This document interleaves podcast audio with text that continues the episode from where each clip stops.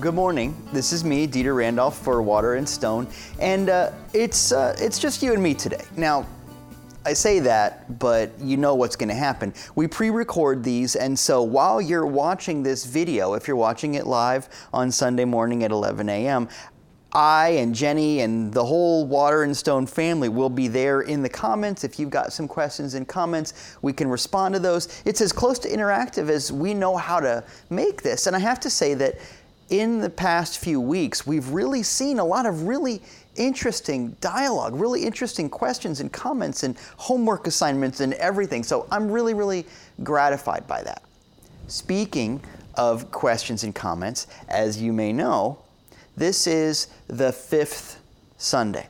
And the fifth Sunday, we try to do things a little bit differently around here. This is our Ask the Pastor Sunday. So people send in questions and they have comments for us and that kind of a thing. And some of the things we've addressed in the course of our dialogue about Meaning Fulfilled, remember that's what we've been talking about this month.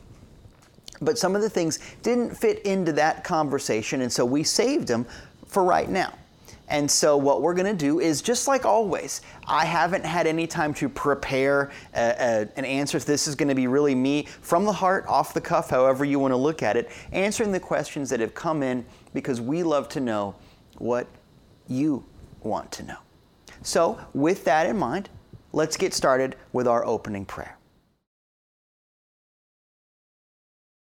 God is and I am. I stand on holy ground.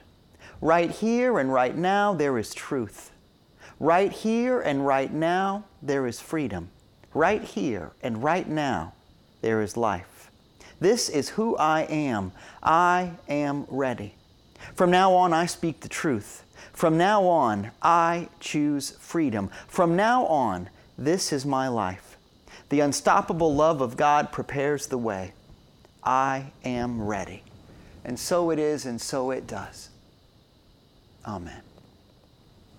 And so our first question that came in as a response to one of the things that Jenny says all the time. She says grace and space. And I love that it rhymes. It seems like it should be on a wall plaque right next to Bless This Home and something about a farmhouse. It really fits really well. I love that idea. But some folks have asked, and the question has come in a number of different formats. Well, what does that really mean? And more to the point, what does grace and space look like in real life? And I think this is a really great question because I gotta say, I've really been trying to apply the concept, the principle of grace and space in my life. And to the degree that I do, it works really well. And I've heard other people say that too. So let's get into it. Grace and space. The basic idea is, first of all, grace. In other words, I see that God's working in your life. I leave room for something bigger. But I understand that how I interact with God, how I interact with love with a capital L, with the bigger whatever it is in life, how I interact with that bigger something, that's intimate and personal. That's between me and God. And I think sometimes we make a real mistake when we assume, first of all, that you don't have that relationship with God because I'm better than you, or because I've read the books that you haven't read, or I've been to church that you haven't been to, or something like that. Let's be real careful about religious elitism, right? If God really is everywhere, then let's not be the kind of people that say, you're screwing up and I'm going to pray for you and I'm going to fix you and I'm going to, I know a guy and I'm going to get this fixed for you.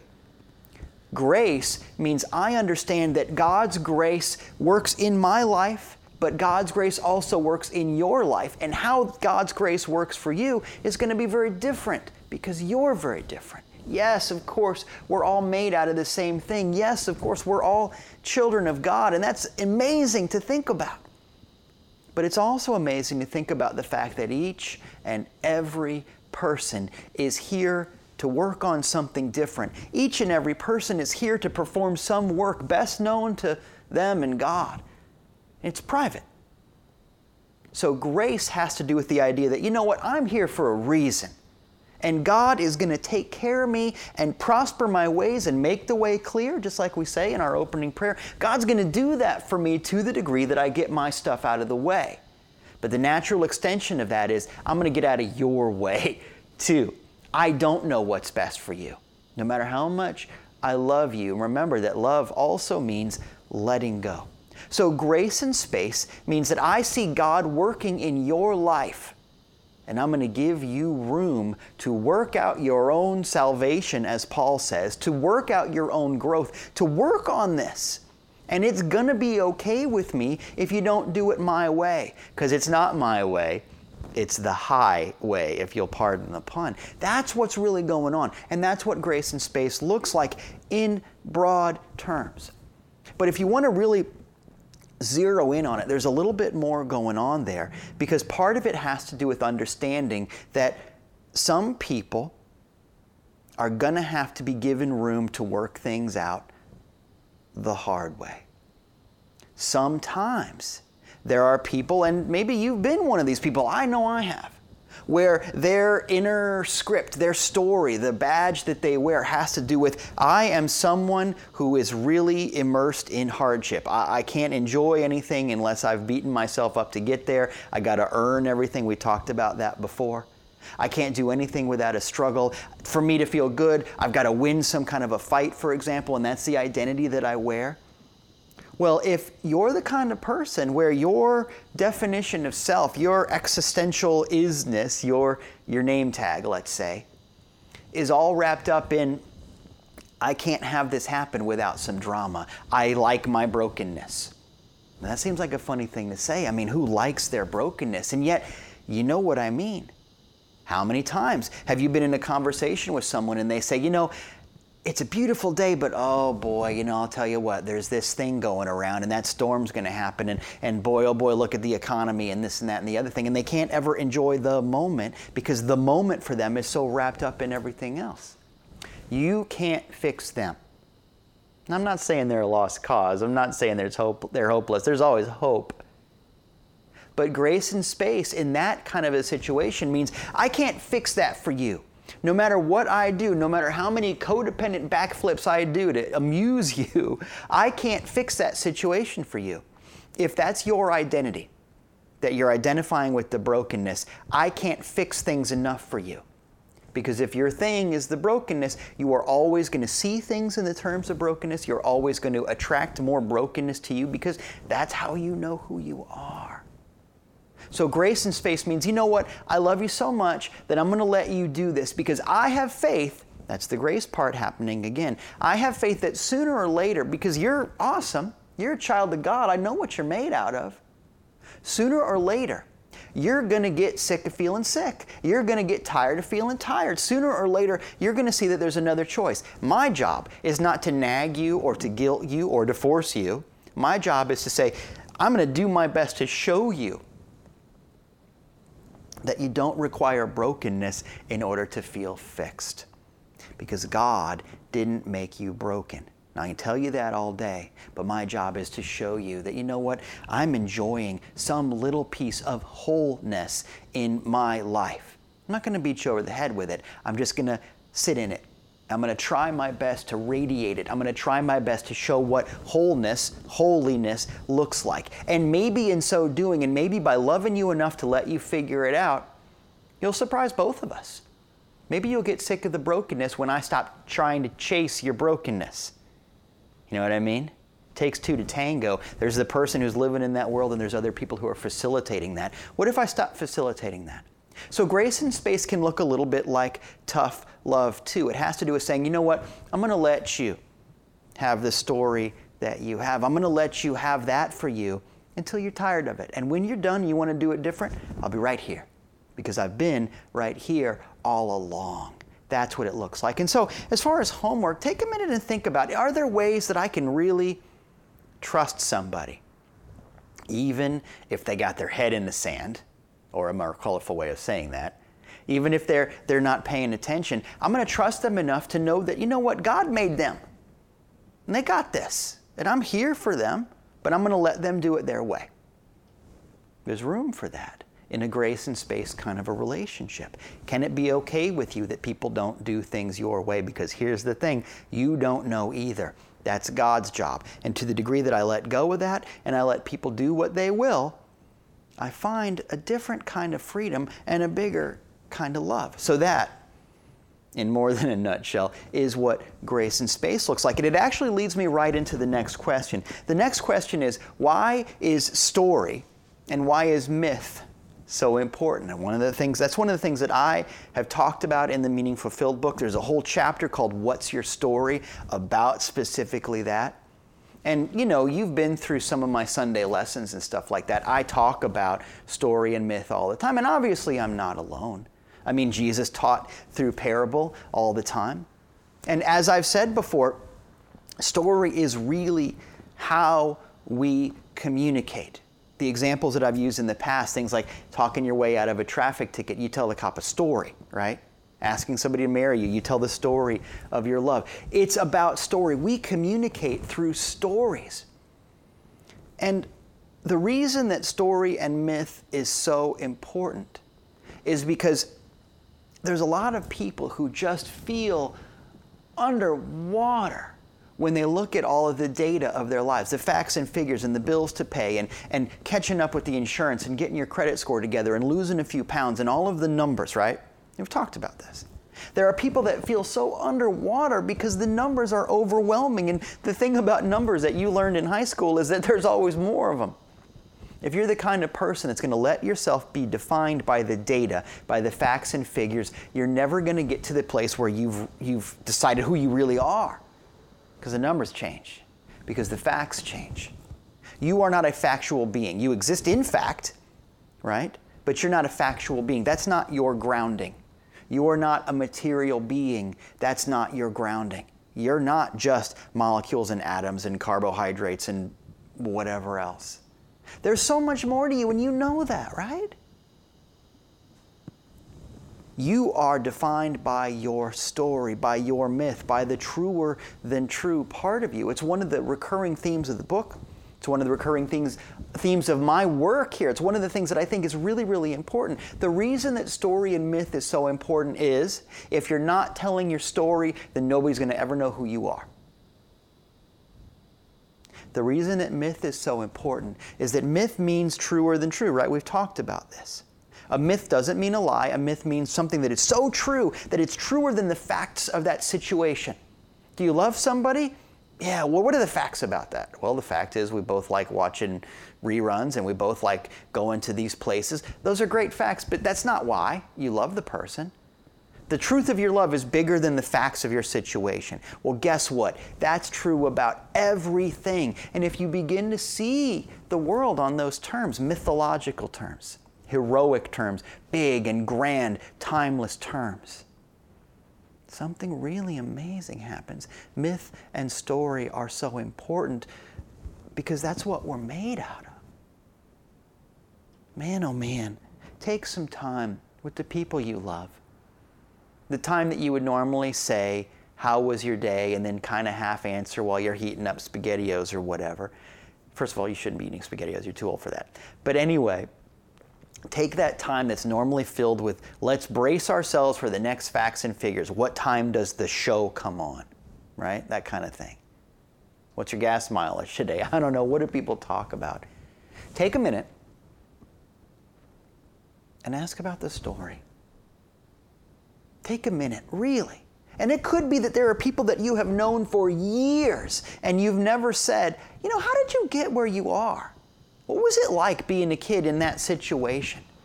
What led you to that big decision, that career that you have, or that love that you feel, or that church you go to, or whatever it is? How'd you get there? What makes you tick, really? Because it's not a matter of data. It's not a matter of atoms changing their locations. There's something so much bigger. If you want to be a powerful person, well, get rooted in where the power is, and the power ain't in the data. The data is a byproduct, right? So let's be the kind of people that are interested in where it starts.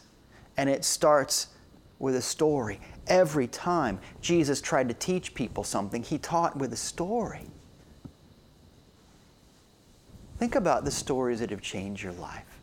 Whether they're something you saw in a movie, a story you read in the Bible, something from your family where your grandparents or great-grandparents or somebody else did a thing that changed the course of your family and thus your life. Think about the stories that have moved you.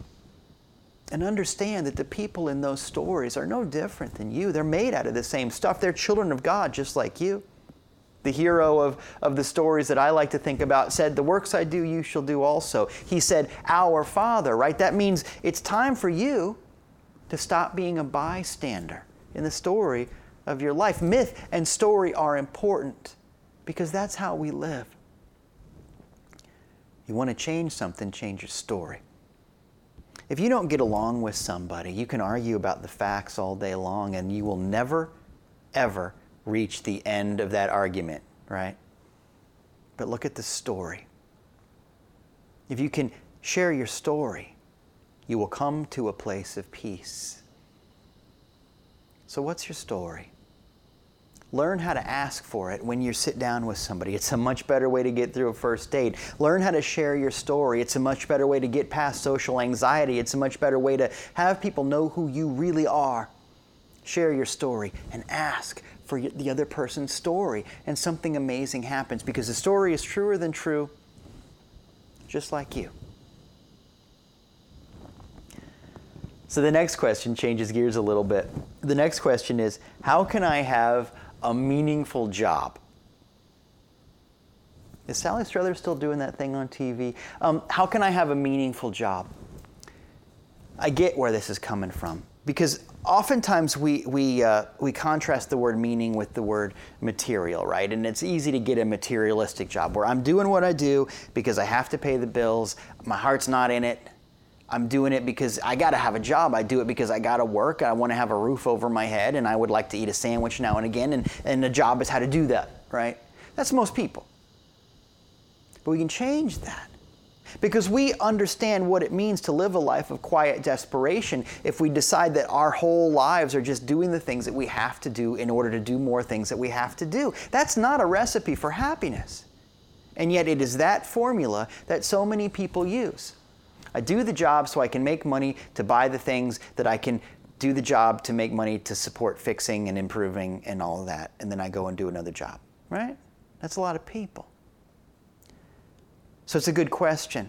That thing that I do for 8 hours a day, 5 days a week, which is a lot, and I spend the rest of the time thinking about and maybe dreading and all of that. How can I do that thing and experience some amount of meaning in it? How can I do that? Do I have to quit my job and go join the circus? I mean, what do I have to do? Good questions. And man, oh man, questions about job stuff comes up a lot.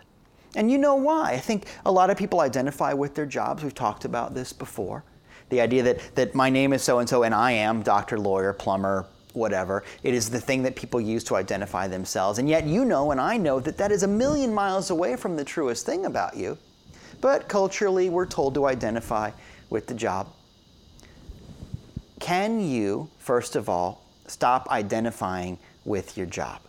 How can I have a meaningful job? Decide that meaning comes first before the job. You know what I mean? Don't let your job define you. And that can be little things like decide that you're not going to introduce yourselves by the thing that you do for a paycheck. Decide that I'm going to say my name is so-and-so, and I'm just happy to be here. That's a crazy thing to say, right? But it's a great thing to say. Find different ways to identify yourself in the situation, to position and locate yourself in that conversation. Decide that it doesn't have to be about your vocation.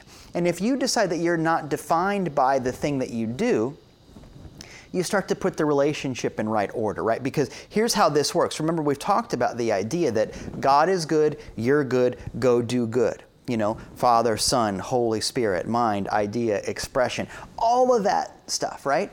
Well, if I'm defining myself by the thing at the end, by the action, I'm missing the identity and I'm missing the source. So I'm always going to be unhappy. What if I can find a way to identify with my relationship with Source, with my child of Godness, my divine spark by the Christ within me? Now, you don't have to say all of that when you introduce yourself, but decide to think through it, and more importantly, decide to feel through it. What does it feel like if I spend some time working on this relationship I have with God? What does it feel like if I decide to spend some time working on who I really am? Like I said, you don't have to run down this whole list of experiences when you first meet somebody, but you do have to be the kind of person who starts with an exploration of, okay, so I'm a child of God, and that feels this way and that way right now. Maybe it'll feel differently as I grow and change, but here's how it feels right now. And that feeling is then going to dictate the way that I act. So, for example, if you have a job that you're embarrassed about, a dead-end job, a job that maybe isn't so ethical or kind or something like that, you can get away with that job and make it okay with yourself if you just identify with the job. But if you take it back and go, wait a minute, I do what I do because God is here and I am a child of God and what I do has to come out of that relationship. If you have that Trinity really firmly in mind and heart, you're not going to do things that are unethical because you know better. You're connected to something. Your actions can flow from a different place. So, how can I have a meaningful job? Take a minute and work on your identity. What do you know about God right now? I'm not asking for a theological definition. Remember the guy who was born blind and he gets healed? Jesus heals him, and the authorities are really mad because he was healed on the Sabbath. Remember that story? It's one of my favorite stories. I've told it to you before. But remember, the authorities at the time are trying to find a way to get Jesus in trouble. So they grill the guy who was blind and now isn't blind. They grill him. Remember the story? This is so good. And they say, isn't Jesus a bad guy because he healed on the Sabbath, and that's against our rules and all of that? Remember this? And the guy says, look, I don't know about your theology. I'm not here to discuss that. Here's what I know. I was blind and now I see. That's what we're talking about. Remember last month when I said share your heart, not your theology, and that was at the nucleus of that? It's that thing. What do you know about God right now? Independent of the Nicene Creed or independent of the statement of faith, independent of what you were supposed to remember from Sunday school or whatever. Those are all wonderful things. I'm not saying they're wrong. I'm just saying they're not core. What do you know? In other words, what do you feel? In the way that you know when you know you're in love, in the way that you know when you know you're alive, in the way that you just know something, what do you know about God? And it's okay if it's a small list. It'll grow if you give yourself to it. But right now, what do you know about God? This might be a good time to get out pen and paper and just start writing some stuff down. It can be silly stuff. It can be stuff that a child would write. I know that God is everywhere. I know that God loves me. I know that God is big. Whatever it is. Doesn't matter. But start there. What do I know about God? And look at that list. Spend some time with it. And then make a new list or maybe a new column on that same piece of paper that says, based on that, what do I know about me? Again, might be a small list, but it's going to be an important list. Because if God is X, Y, and Z, let's say God is good, like we say, and God made you, it does not follow logically or experientially or in a feeling way, it doesn't follow that you'd be bad. If God is good, well, you know a tree by its fruits, right? What does that say about you? So, column one or page one or whatever, what do I know about God? Part two, what do I know about me? And here's the rub. This goes back to the question, which is how can I have a meaningful job? What should I do as a result? Now you know that there may well be this secret calling, the thing that you wish you did for a living. Like I said, quitting it all and joining the circus, writing the great American novel, going back to the stage, I don't know, whatever it is. It might be that you already know there's this thing that I wish I could do. And there might be ways to explore that you haven't thought of yet. Because I'm not saying that you immediately have to just set fire to everything in your old life and just hang it all up. It's okay if there are baby steps. I'm saying know who God is, know who you are, and do something about that knowledge. Because the thing I know is that you'll get so greedy for that connection that little something will take up more and more time during your day. And to the degree that you give yourself to it, before you know it, it's going to be a 24/7 situation. But for right now, baby steps are okay. You don't have to quit your job. But it's very possible, in fact, almost certain, that there are things you can do at the job you're at right now that feel more in line with your relationship with Spirit? Are you putting up with water cooler talk that just isn't appropriate? If you really are in line with who you are, you know that there's another way to do that. On the other hand, maybe you're supposed to take some chances and ask for the promotion and really write that report and do the thing in a way that's going to be really impressive. But I'm scared. Okay, well, is God scared? Who's God? Who are you? Yeah, and that could lead to some career changes up or down the ladder, but at least you'll know, and you're going to be a lot closer to happiness if you follow that line. So what can you do right now that is in line with, here's God, here's me, here's what I should do as a result?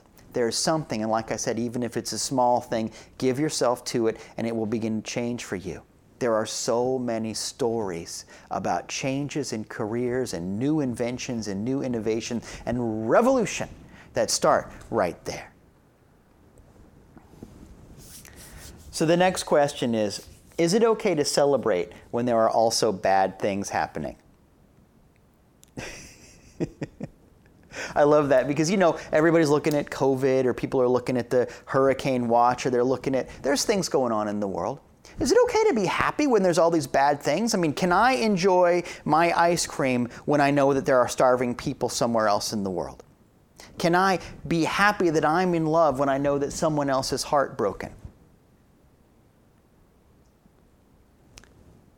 Here's the thing that I want you to know.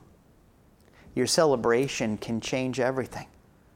Are we supposed to pretend like there's nothing good in the world? Is that ever going to make anything good happen? Here's the thing. I'll answer this one more quickly. Remember, as I've said before, everything is practice. If you practice happiness, you will get more happiness. If you practice misery, you will get more misery. And that's a big deal because I don't know where you've been, but a lot of people have been trained that if you can make yourself miserable and set your dreams aside and pay your dues or whatever for long enough, if you can be unhappy for long enough, someday you'll get good at happiness. And that's a lot like training for a marathon by climbing a mountain. It's different things. Mountain climbing makes you good at mountain climbing, you know?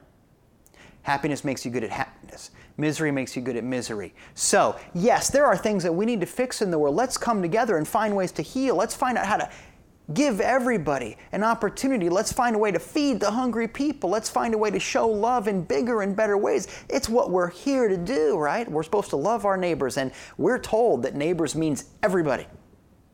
We're not going to leave anybody out. But the thing that we need to know is that that celebration, that gratitude for something good is how we experience, how we create, how we manifest more.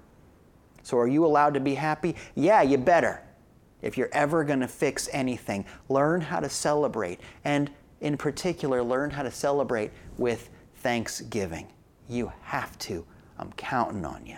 That's how all of this works. And so the last question that I want to talk about today is the question, what's next for the church? And that's one of the reasons why I wanted it to just be you and me today, because a lot of people want to know, okay, what's on your mind for what's going to happen next for the church? And the thing is, because of the COVID situation and all of that, we don't know 100%. There's a lot of stuff that's really up in the air, but this is going to sound a little crazy, but I really am grateful for all of this. I mean, I'm looking forward to it ending because I want things to get back to normal, and there's a lot of fear that I think is unnecessary. I'd like us to get to the other side of that and all that, but in a very real way, I'm really grateful that we're having to look at this whole thing in a different way. If you were there with us at the beginning, you remember that the idea of Water and Stone Church was, you know what, we're going to question everything. We're going to challenge all the assumptions we can think to challenge. We're going to figure this out in a whole different way because we really believe that the 21st century culture is so different in so many ways. And we also believe that the way that Jesus did church doesn't look anything like the way that people did church in 1952, right? It wasn't just Sunday morning. It wasn't just that traditional situation, right? So we really took that to heart. And along the way, I think that we did innovate in some amazing ways. I love that we're doing Ask the Pastor. I love that we have that thing that people can text in. I love how much service projects we did. I love the idea that we were missional and not attractional. Remember what that means? It means that we weren't just waiting for people to come in our door. We were going out into the world, and I love that. All of these things were really, really powerful things. I love the fact that I got to do the Sunday service wearing jeans. You know, obviously I wasn't the only one, but those kinds of things were really important. I liked it that we used modern music. I liked it that we did a lot of things differently. But along the way, it's also really easy to kind of get into a groove. And as much as there was innovative stuff, it's fair to say, and I want to be honest about this, it's fair to say that there were some things about what we were doing on Sunday that felt like a lot of other churches. Not that that's bad, but it's not necessarily innovative or new either. It's so easy to get into a comfort zone, and man, oh man, spend 10 minutes with me and I'm going to tell you to get out of your comfort zone. And so this COVID thing is one of the ways that we've had to get out of our comfort zone and ask some questions. And here's the thing that has come up for me, and this is real time, you know. If you think about the numbers, the number of people who were coming on a Sunday morning when we were doing every Sunday, the number of people on our very first Sunday is roughly the same as the number of people who were coming after like 3 years of doing church. That's nobody's fault. And it's not even a bad thing, because the people who were there, man, that's our family, and we love that. And I am so grateful for each and every person that was there in the room, each and every person that did so many wonderful things to help set up church and tear down and be there and everything. I love every minute of it, and I'm so grateful for you. Remember with me, too, that it's never about the numbers any more than it's about the money, any more than it's about social approval or whatever. It's never about that, but all of those things are a byproduct. You're supposed to do what you love no matter what the money is, no matter what the numbers are, no matter what the approval is. However, the numbers are an important way to gauge what you're doing. You don't do it for the numbers. In other words, I don't do church to get more butts in seats, although some people do church that way. That's never been my style, and you know that.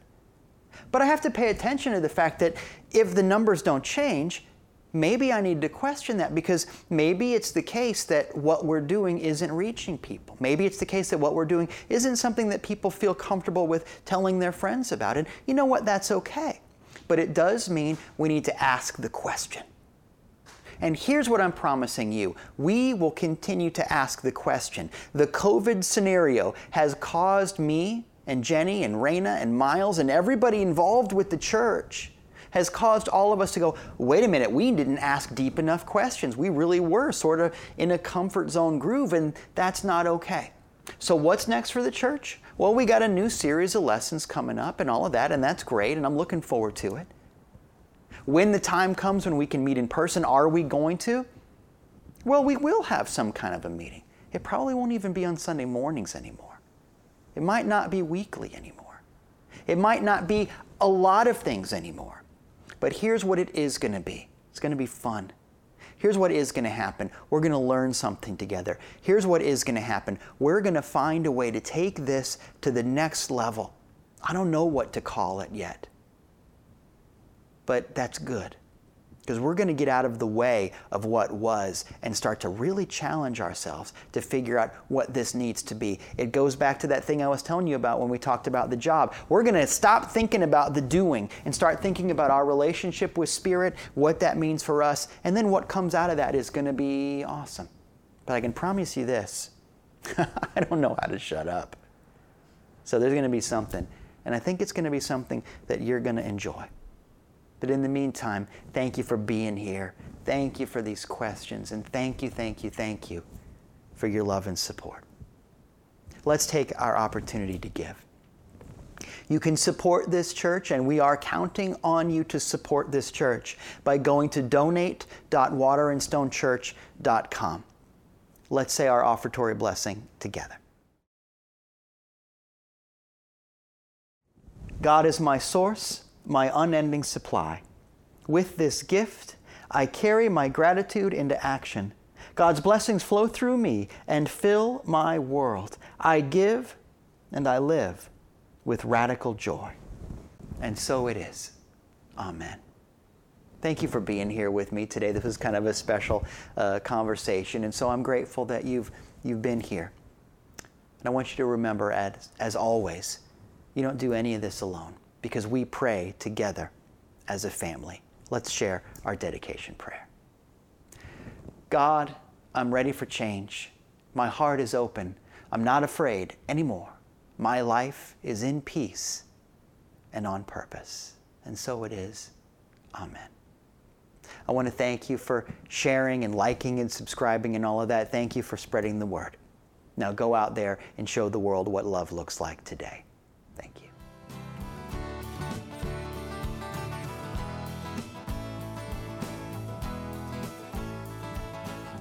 Hey, this is Dieter Randolph, and I just want to thank you for taking the time to listen to the lesson and hopefully for taking some time to apply what we talked about in your life. That's where this really happens. I love the idea that church isn't something that happens to you, but rather something that happens through you. What you do, based on what you've heard, can change your life and really change the world. This is just the beginning of a bigger journey, and if you want to continue your journey with us, I'd love for you to like and subscribe us on YouTube, where you can watch the videos. Come join us in person. Our street address and all kinds of information is at our website, waterandstonechurch.com. All of that sort of thing. If you want to give electronically, that's where to do it. If you want to connect with us on social media, and you really should, do that there. waterandstonechurch.com. Thank you for being a part of this work.